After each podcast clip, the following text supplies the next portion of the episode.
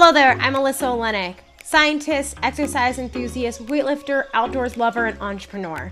I believe that the extremes in the fitness and wellness industries are leaving way too many of us out of the conversation, not telling us the knowledge that we actually need to succeed in our health, our wellness, our nutrition, and quite frankly, our lives. They end up giving us black and white polarizing messages that leave us more confused than giving us the answers that we need. Through my 10 years of studying exercise science, metabolism, and female physiology, as well as exploring the outdoors and being a fitness athlete myself, I'm here to bring to you the conversations that need to be had in an industry that often is too far focused on extremes. So if you join me on this podcast, I truly believe that life is best lived in the messy middle. Hello there, everyone, and welcome back to another episode of the Messy Middle podcast slash Doc Lyss Fitness YouTube. So today we are going to talk about a topic that always kind of seems to be a hot topic in the fitness industry, and it creates a lot of confusion and or people feel like they cannot get a direct answer on, and that is step counts. How many steps do you need a day? How many steps do you need if you're active? Does being active erase sitting a lot if you have a very sedentary job? And how do we improve our step counts if we are someone who is more sedentary throughout the day? What do we want to be looking for? And what is the goal here of improving our step count across the day? So, First off, if you are listening over on YouTube, if you can go ahead and hit that subscribe button and like this video and or when you're done watching, leave a comment and let me know what you learned, what you enjoyed, if this helped clear up some of the confusion for you so I know how this benefited you and anything else you'd like to learn. Same thing over on your favorite podcast platform. If you could go ahead and hit subscribe, leave a rate, review on there as well. Let me know that you're loving the podcast, anything else that you would like to learn. And if you share this over on Instagram, tag me so I can know that you're learning and benefiting from my content. So let's dive into today's episode and or video. So step counts. The great debate is how many steps do we need to be taking across the day? And so let's cut to the chase. The 10,000 step rule is something that gets tossed around a lot, right? So when I started talking about today, you're probably thinking that I'm going to come out here and say you need to be walking 10,000 steps a day.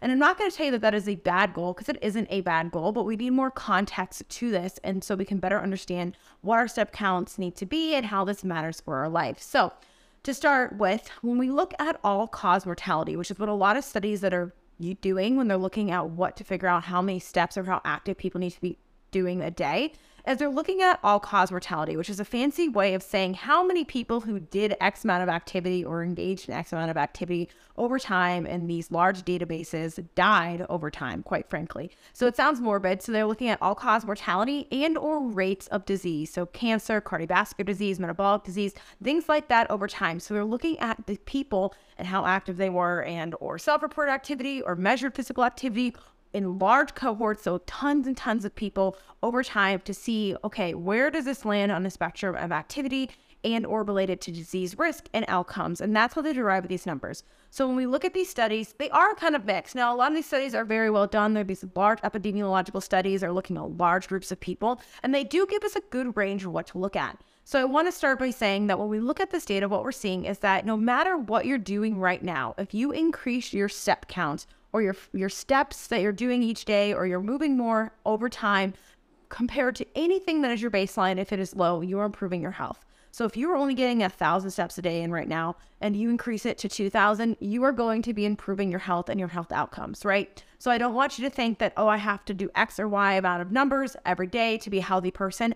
Everything counts. And what it appears to be is that over time every increment of stepping or activity or increased daily step activity that you're doing up to about seven to 8,000 steps has a drastic and significant exponential decline on risk of health. So your risk of developing disease and or having poor health outcomes and or mortality goes down, which is a good thing. You want it to go down. Otherwise, you could think about as the inverse is there's exponential improvements in health outcomes so to speak, with an increase in activity up to about seven to 8,000 steps. Then from there, like it's a very rapid, steady decline. From there, we start to see it plateau a little bit. So once you kind of past that 8,000 steps, the health benefits don't seem to be drastically improved compared to that of just getting 8,000 steps a day.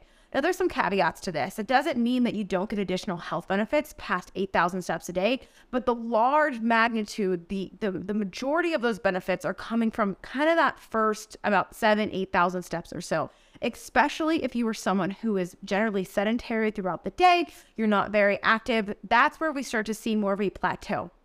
Now, that is kind of the rough and general guidance, but there have been a few more papers that have come out over the past few years that have shown benefits in step counts up to 12,000, even up to 17,000 steps per day. Now, those are pretty large targets for steps, but keep in mind that is kind of total daily steps, and you are really kind of not wanting to like go from zero to 100, right? So you're not hurting yourself like aiming for these 10,000 plus step counts a day. It's great to be more active. It's great to be active across your day. It's great to break up sitting. But if that seems unrealistic to you, just because you can get benefits up to that point doesn't mean that you aren't getting benefits below that. So, what I would say when it comes to your general health, your wellness, your well being, when we're looking at these studies and we're looking at these all cause mortality and these risks, we see this just this exponential decline in health risk up to that point about 8,000 steps. So, does that mean that 10,000 steps is false? Not necessarily, because we do see a lot of health benefits at 10,000 steps, and that's a great goal for a lot of people. But I would recommend maybe aiming for a range or maybe aiming for something that's slightly more than what you have right now. But we're looking at this, this is especially true for sedentary individuals. If you're not engaging in high volumes of activity or exercise outside of like a gym setting, and walking in or general daily activities, the bulk of the physical activity that you're doing, you really want to maybe be more reliant on step counts as a metric of health and physical output and just being generally active across your days. And you also may want to err on the side of a higher step count if that applies to you. So if you're someone who's maybe not doing a ton of traditional cardio, maybe doing bare minimum resistance training, you're not maybe even meeting the physical activity guidelines, you can supplement that to some degree with increased step activity and counts. Now, I'm notoriously known for saying that stepping and or daily steps or walking is not the same as traditional cardio and or you know even resistance training but that doesn't mean that there's no benefit to it and it doesn't mean that if you're not doing those things that there isn't added benefit to that walking or those steppings even independent of that. Just because the adaptations are different doesn't mean you're not getting health benefits. And a lot of people be- can become very healthy by having high step counts even if maybe you are neglecting those other aspects of your fitness. There's a lot of health promotion coming from that and or just having that consistent muscle contraction across your day and reducing health risk. So if you want to achieve specific physical outcomes or goals, of course you're going to have to do more physical or more specific physical forms of physical activity. But if you are someone who is maybe more sedentary and or unable to do specific types of fitness or cardio or lifting, increasing step count, relying on that more and or using that as your main mode of activity across the day is a great place to start or something to do even if it's like kind of the bare minimum or your non-negotiable and or just like the least that you could do during busy seasons or if you're having a hard time getting to the gym, you can kind of shift towards that a little bit more. Now, again, my general disclaimer is that the intensity does matter here and if you can, try to increase your walk pace, even in your day to day life, to a more moderate brisk pace. You will get a little bit more benefit out of that walking. There's actually some studies that show that walking pace can be related to, you know, risk long term health or longevity. You know, being a swift walker can contribute to an increased cardiovascular stress of your walking and or be reflected of your muscular skeletal health. So maybe pick up the pace and or if you can across your day and to up the intensity of your stepping, go ahead and take the steps more wa- often. Walk up an incline, you know, pick up the pace, maybe kind of put some shuffle, hustle on your step to get more bang for your buck on the steps that you're doing, especially if you're relying on steps entirely as your main mode of physical health, activity, and output during your day to day life. So, with that being said, one of the biggest questions that I'm then asked to follow up on this is what if I'm already active, right? A lot of you who follow my YouTube channel, listen to my podcast, follow me on Instagram, or wherever you follow me on social media, are generally trying to meet at least the physical activity guidelines and or you have pretty big serious athletic goals and so we need to think about what that means in relation to our step count and physical activity you know a lot of people like to say sitting is the new smoking but or you know you 20 minutes of exercise a day doesn't erase the benefits of, you know, being sedentary the rest of the day. And I'm, I'm really bad at mocking these people without it seem really mean. But um, the point that I'm making is you hear a lot of these claims, but let's add some context and beef up our understanding of what this actually means. So we kind of have already established in this podcast that having about seven to 8,000 steps a day is a good minimum to establish for health, right? And anything above that can continue to increase and benefit our health. And so that doesn't not necessarily apply to people who are physically active. It's not a bad thing to be physically active and have a high step count. That's totally fine to do. A lot of people do it to increase um, their general activity out across the day, maintain energy expenditure. If there's someone who like is worried about fat loss and dieting and they're trying to, you know, maintain activity so that if they're in a deficit, they're not walking less, moving less, decreasing that. But if you are a generally active person who's already crushing in the gym, you're doing a bunch of workouts every week, you're running a bunch of miles, you're hitting your resistance training goals, how many steps do you need every single day? And so there's actually a good bit of uh, literature on this that's very interesting. And we can, you know, put up some graphics here in the YouTube video maybe to show this. And so there's a handful of studies that have looked at different step activity levels versus cardiovascular fitness response and or our response to cardiovascular exercise and or basically our metabolic response to training in people with high versus low step counts. And now I really like this this data and this kind of these studies because they're kind of in my realm of expertise and looking at exercise and or postprandial or post meal fat oxidation, blood glucose clearance, lipid metabolism, things like that, triglyceride appearance and disappearance, things that are essentially a fancy way of saying how efficiently your body is metabolizing glucose and fat after you eat or in response to exercise. And so some of this data is really cool because what it essentially finds is that people with these lower ends of step counts, getting as low as like 5,000 steps a day or below, they have impaired fat oxidation, triglyceride clearance, and or blood glucose um, metabolism rates following postprandial eating, which is basically saying after you feed someone, they have a more favorable metabolic response where they're clearing glucose and uh, triglycerides or fatty acids out of the blood more rapidly and or just having a you know a lower peak in that. So they're not even getting as high in your bloodstream following eating things like that um, versus having a more unfavorable response, which is where you have higher triglycerides, you have more to fat oxidation, maybe your blood glucose lingers around for a while. So when you have a lower step count, even if you are a generally active person, some of these new studies, now these are acute studies, are showing that the individual response to clearing out lipids and glucose and having a like greater fat oxidation, more metabolically favorable response is greater in those who have a higher step count, even if they are undergoing activity or in conjunction with physical activity. Usually, this is cardiovascular type training in these types of studies. And what they're seeing essentially is that if you are stepping more, you're essentially getting more of a benefit out of that that adaptation or that acute or short-term response to that exercise training. And that's really important, right? Because we know um, that exercise training itself improves postprandial or the next day or in general your fat oxidation. And honestly, that's from a meta-analysis that Regis and I with my lab mate and my PI um, in my PhD actually published. So it's Pearson et al. 2020, I think that was published in. Um, but basically, exercise in general increases our fat oxidation. It's one of the powerful and positive effects of exercise, and we see more of a significant response to this um, with more intensity, more volume, higher energy expenditure type activities. That's why we have this with cardiovascular activity. And what's really cool about these studies is that it's showing that if you are not physically active the rest of your day outside of that single bout of cardiovascular activity, that some of that benefit is blunted, right? And so that can feel scary, but we'll get context to here in a second. But rather that we want to be moving across our days. And that the cool thing or the more positive spin on that is that if you're active outside of your activity, just do walking, right? We're not saying you need to work out multiple times a day. You kind of get more benefit out of that physical activity, both in a metabolic response, but potentially how you're adapting to it in the short term and potentially the long term, right? Because having a more positive fat oxidation response can be indicative of longer term benefits in adaptations to cardiovascular training, right? But at least in the short term, metabolic benefits that you're getting from training it is improved or magnified or enhanced by in having a higher step count. So again, we're starting to see that step counts in this parameter. So you know, when we're looking in these studies, what we're essentially seeing is that maybe we don't need as many steps as those who are, you know, more sedentary. They might need 8,000 steps a day or more in order to reap these health benefits. But they're essentially finding that about 7,000 steps a day getting no lower than about 5,000 steps a day is kind of this sweet spot of where we're starting to see this. However, some of these studies did have their high activity groups going to 8, 9, 10, 11,000 steps a day in order to elicit these benefits on individuals. So you could probably be, like kind of bank on similar parameters for those who are doing activity outside the day and aiming for the lower end of those exercise guidelines for steps for baseline metabolic health on top of your daily physical activities. The Messy Middle podcast will be right back after a quick word from our sponsors. Are you confused about what supplements you should actually be taking?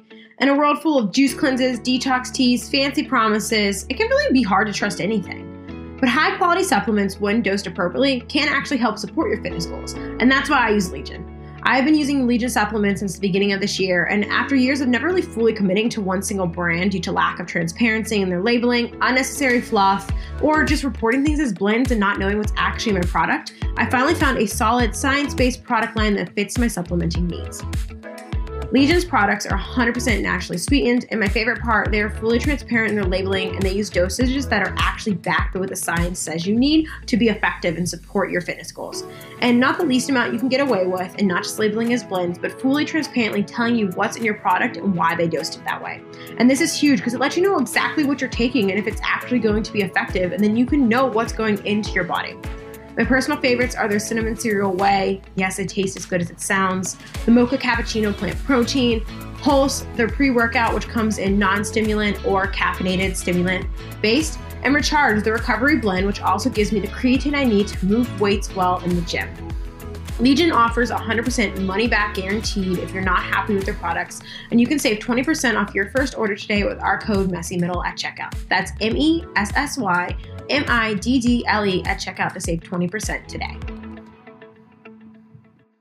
So that's a question that I get a lot when I talk about this is like, okay, well, is that steps on top of my activity? Especially my runners, right? Where your tracking devices are giving your steps of your run plus your steps of your day. So what I would say is that if you are doing a lot of high activity, whether that's, you know, you have it tracked on your pedometer or your fitness tracker because you are doing it by running and or if you're cycling or you're doing some other forms of physical activity where you are stressing your body, you're in the gym for about an hour or so every single day, you still want to aim for no less than 5,000 steps, but about 5,000 to 7,000 steps per day at a minimum. That's kind of what I would say would be the lowest to still get benefits from it. But again, you can still get benefits past this. You still don't want to, you know, hold yourself back from these things. You still can get more benefits beyond that. But the interesting thing that we're going to talk about here in a second is that there's a review paper that sums up some of these findings of a lot of these studies really succinctly that I have a few key takeaways that I want to read you here that I think are really important for you to take away with this. You don't freak out about having to get in your run and your lift and ton of steps every single day because I can personally say that when I'm in a race training season or I'm exercising a ton every single week, I start to worry less about steps because my activity get level gets so high that I, I know that I'm sufficiently active as long as I'm continuing to like break up my sitting across the day. I'm not being totally sedentary across the day. And sometimes that happens with the job that I have. I'm sure that happens to you too. It's okay. Um, but I think that the, you know we want some context of this because you can be slightly active, moderately active, and very highly active. And so when we look at all of these data together, and in general, we look at like people of different incremental levels of physical activity, what we see is that people who are essentially having a higher level of physical activity. So very, very high levels of weekly physical activity. Now they're expressing these in METs, and METs is kind of hard to explain with examples, other than I could toss up a chart here on YouTube of what uh, individual activities look like with daily METs. But to give you an example, running at seven miles an hour gives you 11 point. That's an effort of 11.5 METs. Walking at a very brisk pace, so about 4.5 miles an hour, um, gives you a METs of 6.3 um, and or brisk walking that's like 3.5 to 4 miles an hour is 5 METs. It's a more moderate intensity type thing.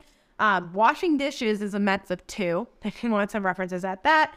Um, standing at a standing desk is 1.8 METs versus sitting is 1.3. So to give you some examples here, we'll throw up a chart on YouTube so you kind of have an idea of what I'm talking about here because MET minutes is more common in physical activity guidelines, but it can be confusing to the lay public because it means nothing to you, right? Like expressing things in intensity or calories. But you can think about vigorous activities as being kind of that six, seven, eight out of 10 type effort, moderate activities being that four, five, six, and then light activities being that one, two, three out of 10 effort. And you want to accumulate a good bit of total um, activity hours per week or day in these different categories across time in your training plan, right? And that reflects a lot of what I tell you every way. Polarize your training, mix low and easy activities, balance them across the week. But anyway, to get to the main point of what I was saying here, so I, I'm done with my disclaimers because I know that the, these are types of questions that you guys are going to have pre, before I get the chance to answer them.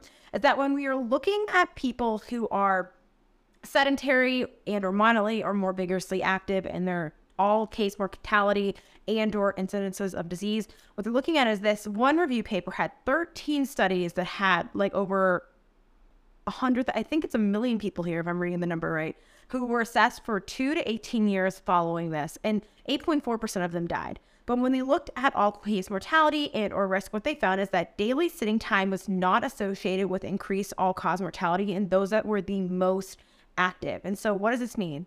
Essentially, having less than four hours of sitting time per day in the highest quartile physical activity, which was 35.5 MET hours per week, had no increase of mortality during follow up in those highly active who sat eight hours a day. So the very, very, very active, the highly active, the super active people, essentially people who are, you know, exercising, I get like ex- very high levels of activity. I'm trying to quantify that. So if you think about running at seven miles an hour, give or take, a more moderate intensity run being 11, if you were doing about three hours, three hours for five of cardiovascular activity and or resistance training and or other forms of physical activity per week, that would get up there into the 20s to 30s met minutes per week. Um, but those who did the least, less than four hours a day, and had the lowest activity, less than 2.5 met hours per week, they had significant increased risk of all cause mortality than those who were most highly active. And one of the interesting findings that they found was that watching TV three plus hours a day was associated with increased mortality regardless of physical activity level, except in the most active, where mortality was significantly increased only in people who watch TV for five hours a day. And the highest levels of moderate intensity physical activity, about 60 to 75 minutes per day, and that's a little bit more quantifiable for you all, seem to eliminate the increased risk of death associated with high sitting time. High activity levels lower, but does not eliminate the increased risk associated with high TV viewing time. So, while many of you might not say to watch TV a lot, you can still probably translate that to a lot of other activities that are very sedentary. Um, at least in the States, Americans in general, we do watch a really high volume of TV. I mean, I'm a pretty highly active person and I do probably watch one to three hours of TV mm, a few nights a week, quite frankly. Now, very active. I tend to watch it while I'm doing other things, but you get the point, right? Like, even the most active of us are sitting on our computers and watching YouTube, like this video, and or sitting and reading a book or sitting and watching TV. So essentially, leisure time sedentary activity or high bouts of sedentary activity in general are not good for us. But doing high levels of physical activity, the more you do, the more it decreases the risk of this. And this is kind of also why when I'm doing high volumes of activity, I'm working out five, seven, ten hours a week as I get closer to increased race periods and or I'm doing high volumes of physical activity. I don't worry about my step count as much because I know that I'm getting in so many hours of physical activity and training a week that I'm not too worried about it. And so when we reference these values given here in the study, instead of met minutes, which can be a little bit more confusing for you all, it does give about that hour window of physical activity. Now, unfortunately, a lot of these guidelines come from cardiovascular type activities. However, you still want to include your resistance training in there to some degree, but if you were being physically active between your cardiovascular and resistance training, probably about six, seven, eight plus hours a week, having very high physical activity levels, you probably don't need to worry about your steps quite as much as those beneath it. Now, is this me saying that you all need to go out and start working out five to seven to eight plus hours a week? No, because for many of you, that may not be feasible, but that's where we can merge this literature and our knowledge together to know that kind of on a spectrum of being more physically active means you can worry less about steps. And that's important because sometimes you get to the point when you are training that many hours a week where you're like,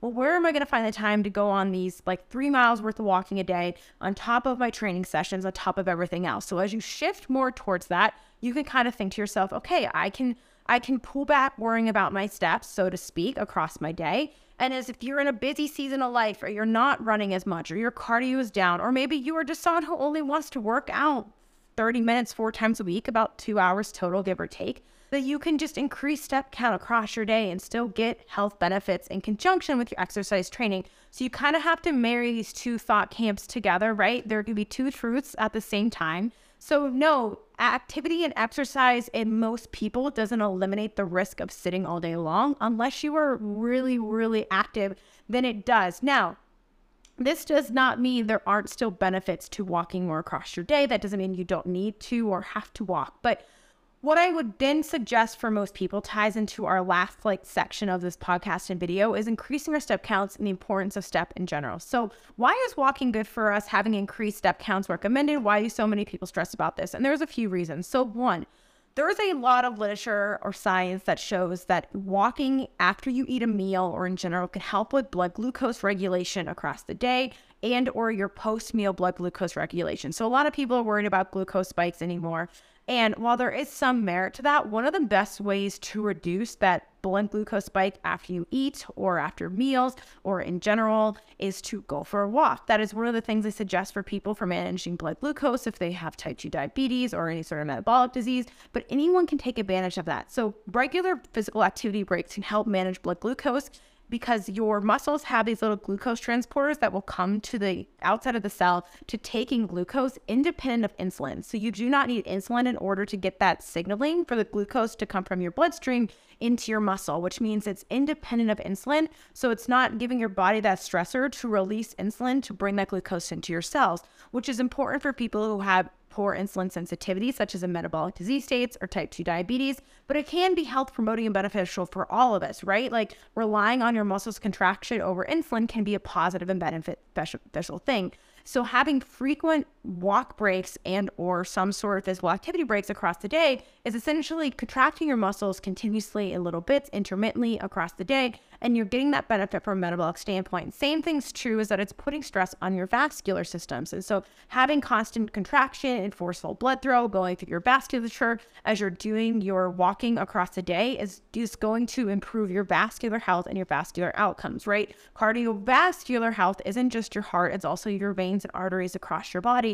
And that's one of the benefits of exercise is pushing and contracting and expanding and stressing that tissue. So it has to adapt, right? It's just like everything else with our body. We don't think of those as much. So you have improved vascular health that comes from moving more frequently and or even just like moving your muscles during the day has been shown like they have like little calf things under desk in some studies or those little pedal bikes just to improve muscle contraction across the day so the idea here is more so to break up sitting. And that's one of the things that when people worry about, you know, not getting to a specific step goal, I tell them don't worry about a specific step goal as much as I want you to think about just breaking up your sitting across the day first. If you need to just forgo the numbers on your Fitbit or your Apple Watch or whatever you use, your Garmin, just think about breaking up sitting. And so one of the things that I can suggest for doing that is setting an alarm.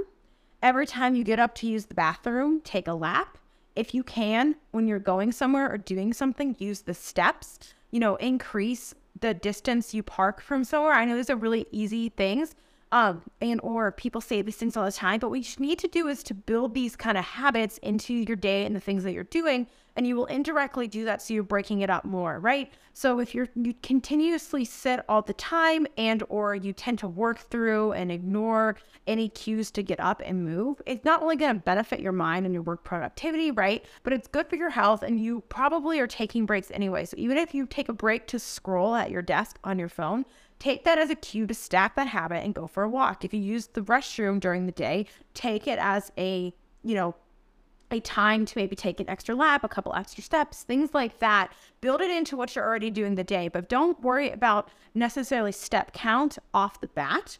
That is a great metric, and we do have data to support it, but you want to think about just breaking up your sitting across the day. The same is true and goes for people who are physically active and highly active. Even though if you are doing tons of activity across the day, you're getting tons of contractions in and you're getting tons of metabolic stress and benefits across the day and or you know you are getting a lot of health benefits from that. But sitting throughout the day isn't necessarily the best for you or even your recovery right? You want to keep getting blood flowing to your tissues. You want to keep that contracting. You want to keep moving. So you don't maybe need to worry about step counts like i said before but i would suggest that you still break up your sitting across the day. Even if you aren't aiming for large step counts or you are more active or you're highly active you know we don't want to sit for eight hours straight every single day. We want to break that up. And there's some good data out there that even shows that taking, you know, really short, like breaks every hour and doing either like some hard all out activity or taking a walk break or a step break can improve metrics of cardiovascular health, but can improve just